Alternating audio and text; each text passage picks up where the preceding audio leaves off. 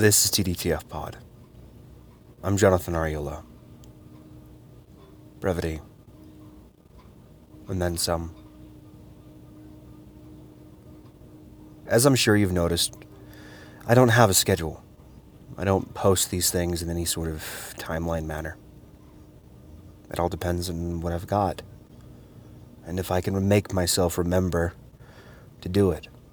Not just to record, that too, but also to post it. And when I do, I listen to them again. And sometimes it's hard. It's hard hearing myself. I was listening to an older one about my hopes about finding a new job and knowing it didn't happen. About hopes of being able to move up economically and improve our life situation.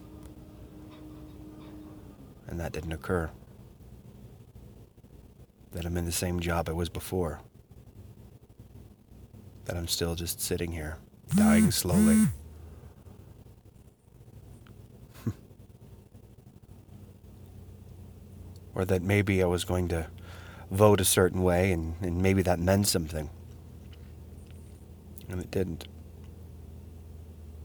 I knew the realist part of myself that I was hopeful that it would, but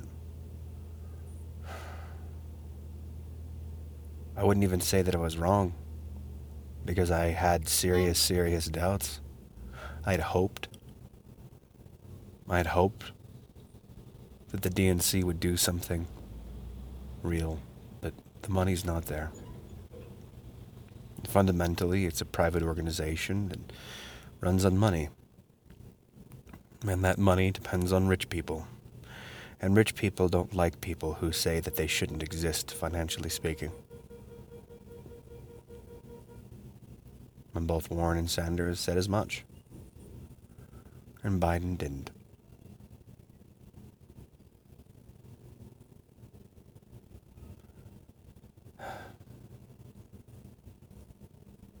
It feels like a failure.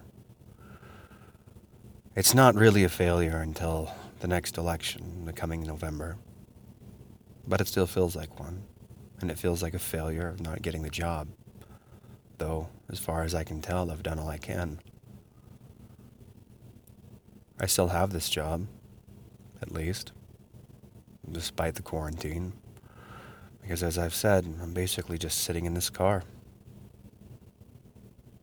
In which case, I'm not really an at risk person. I don't make that much human contact. And if I do, I tend to just roll down my window and holler at a person, and then that's about it. I grab my gloves and a shovel and do a little dance with dirt.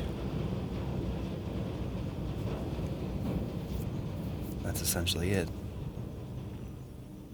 And I hear all of these people and I'm not talking new stuff. I'm talking like your Facebook friends, you know? Your extendeds. Your extended extendeds. Super extendeds? Your super extendeds. I like that.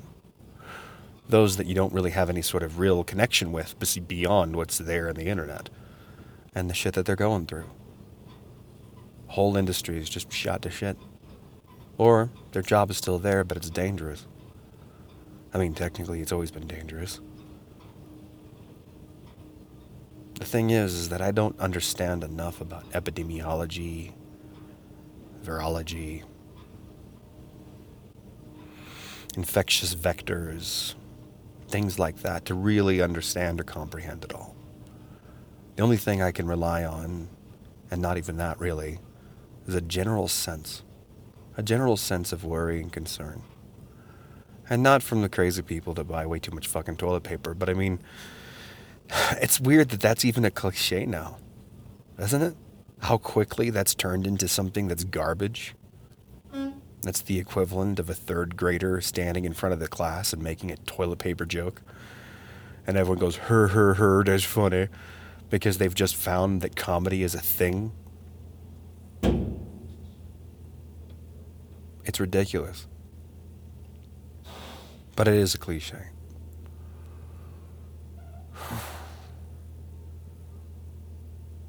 The shitty thing about cliches is because it's a thing of real, of realism or of fact. It's something that everyone knows, general knowledge that's so assumed to understand or to be understood that everyone fucking gets it, alright? Bringing it up is just you being kind of an asshole. Unless you can give a decent enough twinge, a decent enough change to that meme that it makes it just ever so slightly funny for a moment, and then it's gone. And it's just clickbait chasing and shit like that. As always, I digress. My super extendeds, they're going through some shit. And I worry for them. And maybe at this point, the worry isn't necessarily the infection, the worry is the economic and life impact. I remember reading some statistic about some city that I don't remember that basically said that domestic violence calls have gone up a lot. I don't know if it was 18%, but I want to say there was an 18 involved. Real great sizing sources, eh? I'm sure I'd get a first plus grade A. That's how that works, right? The grading rubric.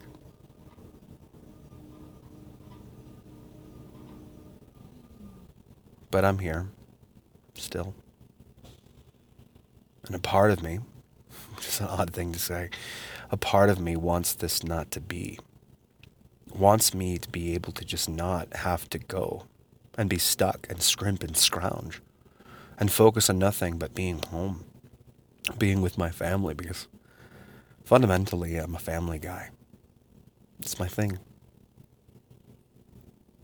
It always feels odd saying it's my thing, as though the statement means that you're somehow unique to liking something especially something so I don't remember the word droll maybe as I'm a family man. But that's the thing I like. And even that doesn't really get the whole spectrum and picture of it either, does it? Because being a family man is one thing, but now that the kids aren't going to school, you realize how much of your relationship you need to work on. And I think that might be a big part of it. Realizing that, you know, you educators out there, God bless you. From the imaginary God that doesn't exist, God bless you. You're amazing. And now I think I really do understand and appreciate all the things that you're doing educator. Thank you. I also didn't realize how much shit I need to work on my own kid. That the whole concept of temporarily doing homeschool really brings home, as it were, the realization of how much things you have been neglecting. Not you, the educator, you as the parent, me. For a while, my child did really well with the work that we had at home until they didn't. And for two days, they didn't. And the frustration and the anger and response and trying to understand and make them do it was just so blatantly poor on my part. I don't blame them. They're too young. And depending on what kind of modality my brain's in, I tend not to blame even full ass grown adults it's not their fault that they're raised in bullshit. Everything that they've known came from some sort of propaganda organization, fucking Fox News or OAN or Blaze. You realize that? There are some people at this moment that the only source of information that they've been raised in is from Breitbart. Do you realize that? Fucking terrifying that is. Jesus. It changes the perspective of things. I haven't thought about that. I know that there was a period of time before Fox that people had different sources of information. And now that we think of people that have been raised by Fox, sitting in front of it, their parent or whoever, it always being on, or it was on sometimes, depending on how evangelical they were about that fucking shit. And now they're full ass grown adults sitting in their 30s thinking the stupidest fucking things because they don't know any better. And to then take that as an example that that's not the extreme anymore. The extreme is someone who's been listening to something like fucking Jones their whole life listening to Jones. As this is the reality, this is the idea. How fucking extreme that is. That radical nonsense insanity. Pulling threads randomly and smashing them together and gay frogs as your equivalent. Of course, that's a, a lampoon of a lampoon, but still. Fuck. And then it makes me think, you know, hey, my kid having some difficulty in writing down his assignment and uh, doing a little bit of math for a first grader isn't so fucking bad. I'm not doing that terribly. I am not raising my kid to be one that has been weaned off of the blaze and then fed its solid foods of InfoWars. I'm not doing that. A little perspective always helps. But we're not basing this judgment, this self deprecation about things based on basic human decency and the ability to form cohesive thought and consistency thereof. No. It's based on my standards. Because again, if nothing fucking matters, the nihilist way, an absurdist way, being I can make it matter because I want it to be. This is something that I want. I want these standards in my head that I have. And you know, the funny thing is, is they may also be unrealistic. Maybe not quite to the extent of something that's been raised off of OAN, but still, it's it might be unrealistic. Because of course, there's going to be some adaptation problems. The fact that he had a couple good days is a good indication that we've done well so far, that the teachers have done well so far, that the kid himself has done well so far, his own brightness about it. And that he had some shitty days, two in a row, makes sense. And yet, that little piece of myself, sometimes larger, sometimes smaller, does the, well, actually, to myself that annoying habit that all things connected to the internet suffer because there's always that person. Usually a guy. Well, actually, it doesn't have to be. You know what? Shush self. But my standards, unrealistic or not, are still there. And I still feel shitty about them, although for the moment, less so. But then I think as to why. Why does that make any difference? Is this just a means by which for me to escape responsibility? Is this a way for me to run away from the fact that I have a problem with the way that I parent? And how I interact with my own children? Or how much I do at home? Or not? My wonderful, amazing partner, my lovely wife. A long time ago, she wanted to be a teacher. That's what she went to college for. Got her associates in science and moved on to pursuing something near the bachelor's. And before actually finalizing the dotted line and going into debt. There was another friend of ours who was in the teacher program and all the paperwork part. She balked. She saw that and just said, No, no, no, I'm not, mm, no, no. From that moment on, she decided she wasn't going to be a teacher. Because the, just the idea of being there in the class and trying to orchestrate that many little yahoos to doing a central thing and, and trying to keep them in check was a lot. It is a lot. But then, in addition to that, you have all the paperwork attached. You people are not paid enough. you could be raised an additional $5,000 and it's not enough. 10? Maybe. Maybe. Then again, the only example that I have is based on the amount of time that I've spent trying to get my one kid to do his math problems. And juggling the other two, making sure that they're occupied or out of the way or not a distraction. Still.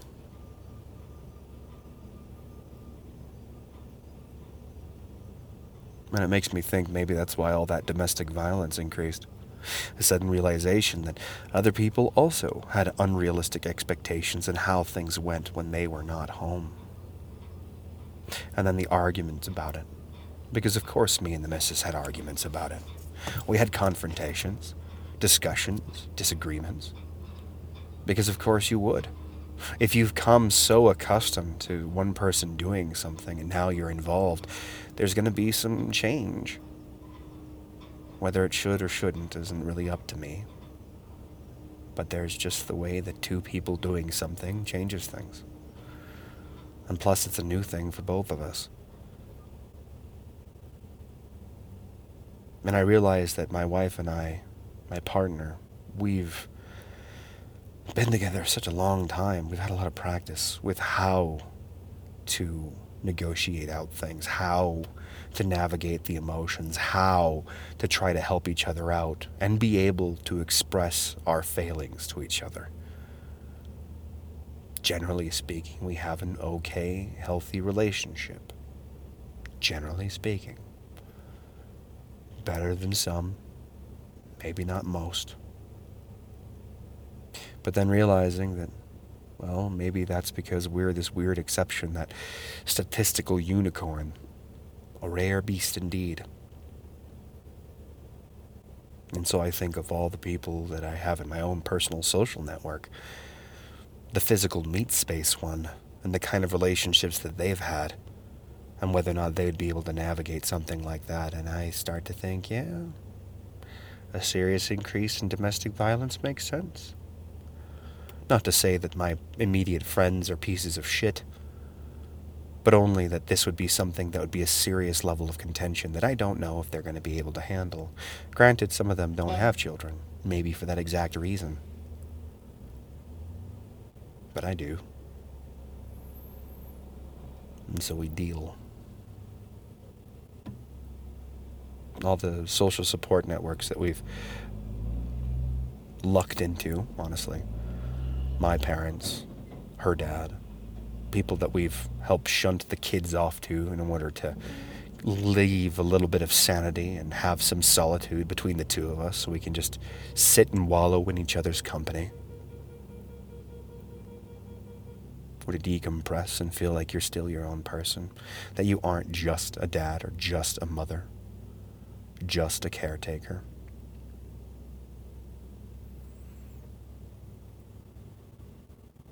But now we don't have access to them. And it really starts to point out that maybe our modes of trying to cope with the problems that are here aren't as adaptive as we thought.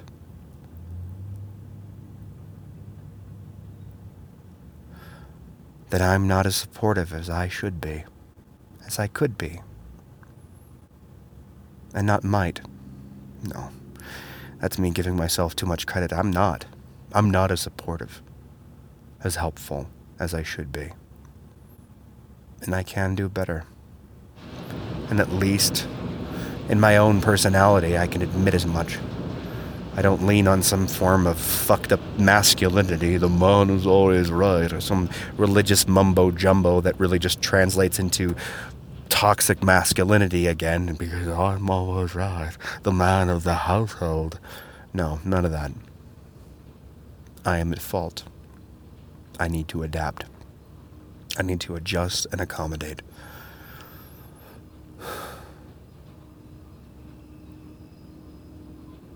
It's strange going through town. There's not as many cars. It's not to the extent that people are like in some other cities where it feels that the once busy area was now naked and vacant exposed to see what its bones look like. It's not to that extent. Not out here. Our place is too rural. People are too backward to really take this super seriously. I wish it were any other way, but it's not. And it just so happens that we're isolated enough uh, socially and, and travel and tourism for us not really to be exposed that much, with the exception of a couple gas stations, maybe a couple grocery stores, hotels, perhaps. Beyond that, we're fine. If it weren't for those things, we wouldn't have any contact with the outside world, except for those that ship the food and goods into our area, into the valley, up into the hills.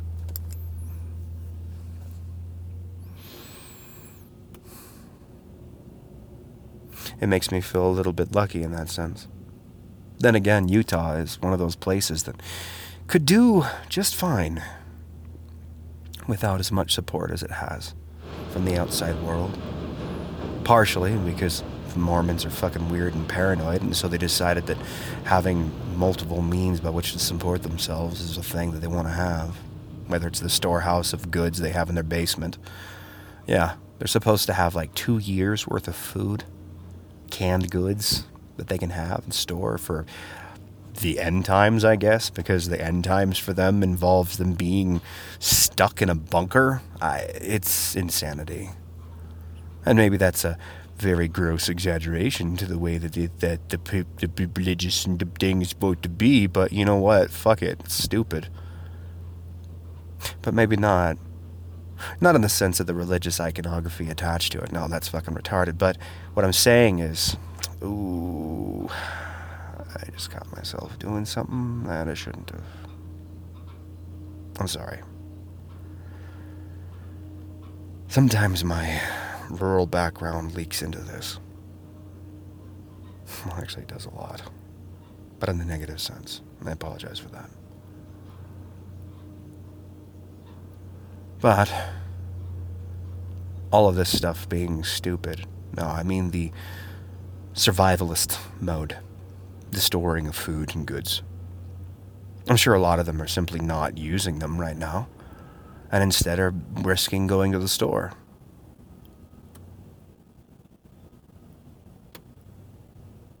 Huh.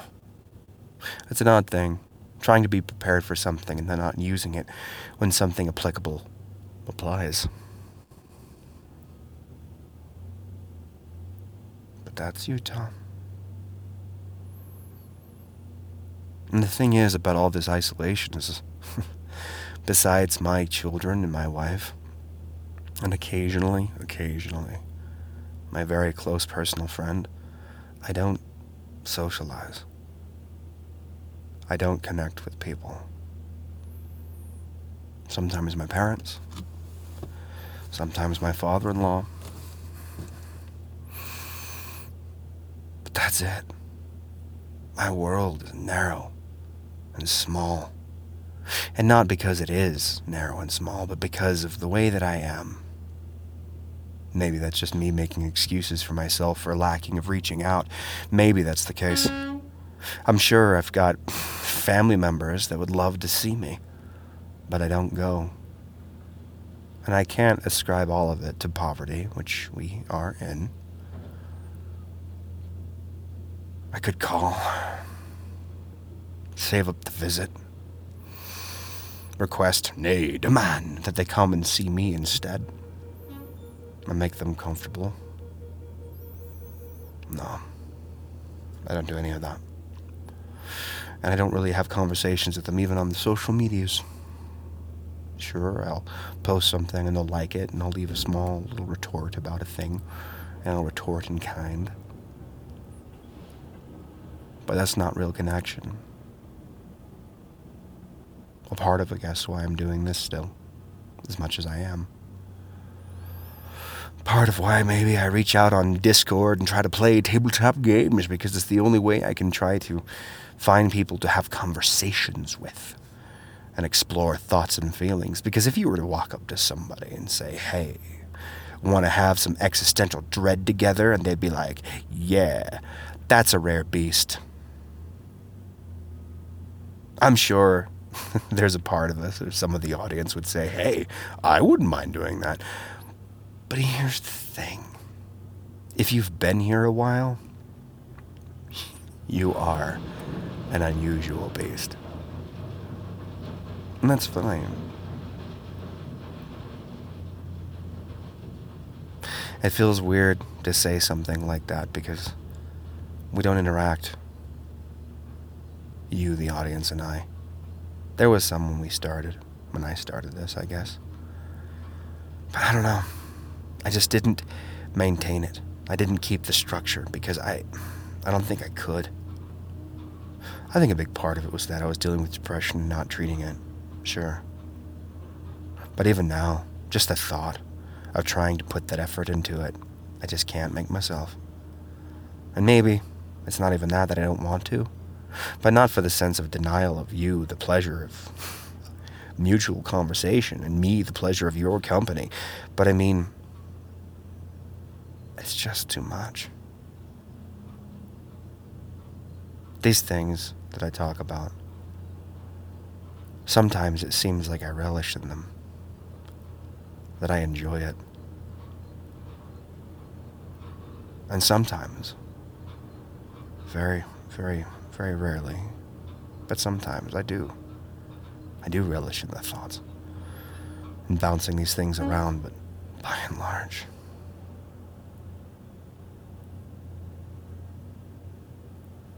by and large, I'm not sure. And with some assurity, I don't. It almost feels like something I have to do. Like I'm compelled in some way. But that's not right. It doesn't feel like that exactly. It's a habit, but it's not. It's not something that's habitual, if that's even a fucking word, but I wish it was. Because I'm so inconsistent in it. I do it. Every month, record something and post it out there. Well, maybe not post it out, but at least I record something. And eventually put it out there. But it's so inconsistent, it's not really a habit. It's a need. I need to do this. I need to put my thoughts into some order. And it might be because of my ADHD and the way that my brain is chaotic. Or it might just be that I'm generally speaking very disorganized. Unless I'm very specifically not being. Hence, old inventory jobs. I was very meticulous when it came to the organization of things then. And I guess I relished that. And maybe that's the thing that I enjoy. Not the expression of the ideas, but the formation of order to it. Huh. Maybe. Without knowing that there can be such a thing as truth in this, it feels more true as a description of my emotions and my own processes. And the very thought that there's someone else out there that needs to order their own thoughts that way.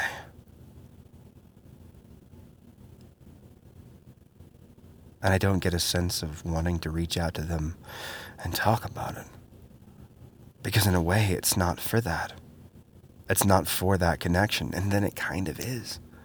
It's a weird, desperate connection, a seeking, wishing, demanding, hoping, yearning to be understood.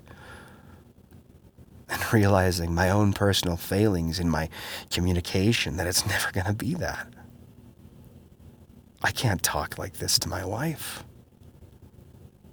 Fuck, sometimes I can barely talk like this to myself. That I have to build this facade, this this barrier between my thoughts by using a phone to record it. That's what I use, by the way. It's just my phone in my car.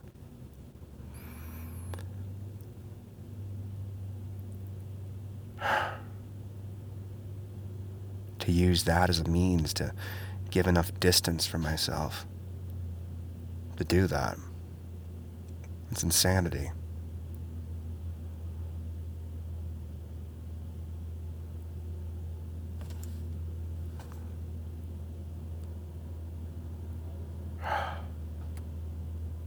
insanity.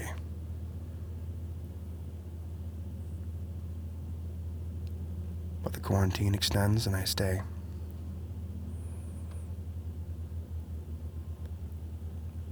To be here. Go to my job.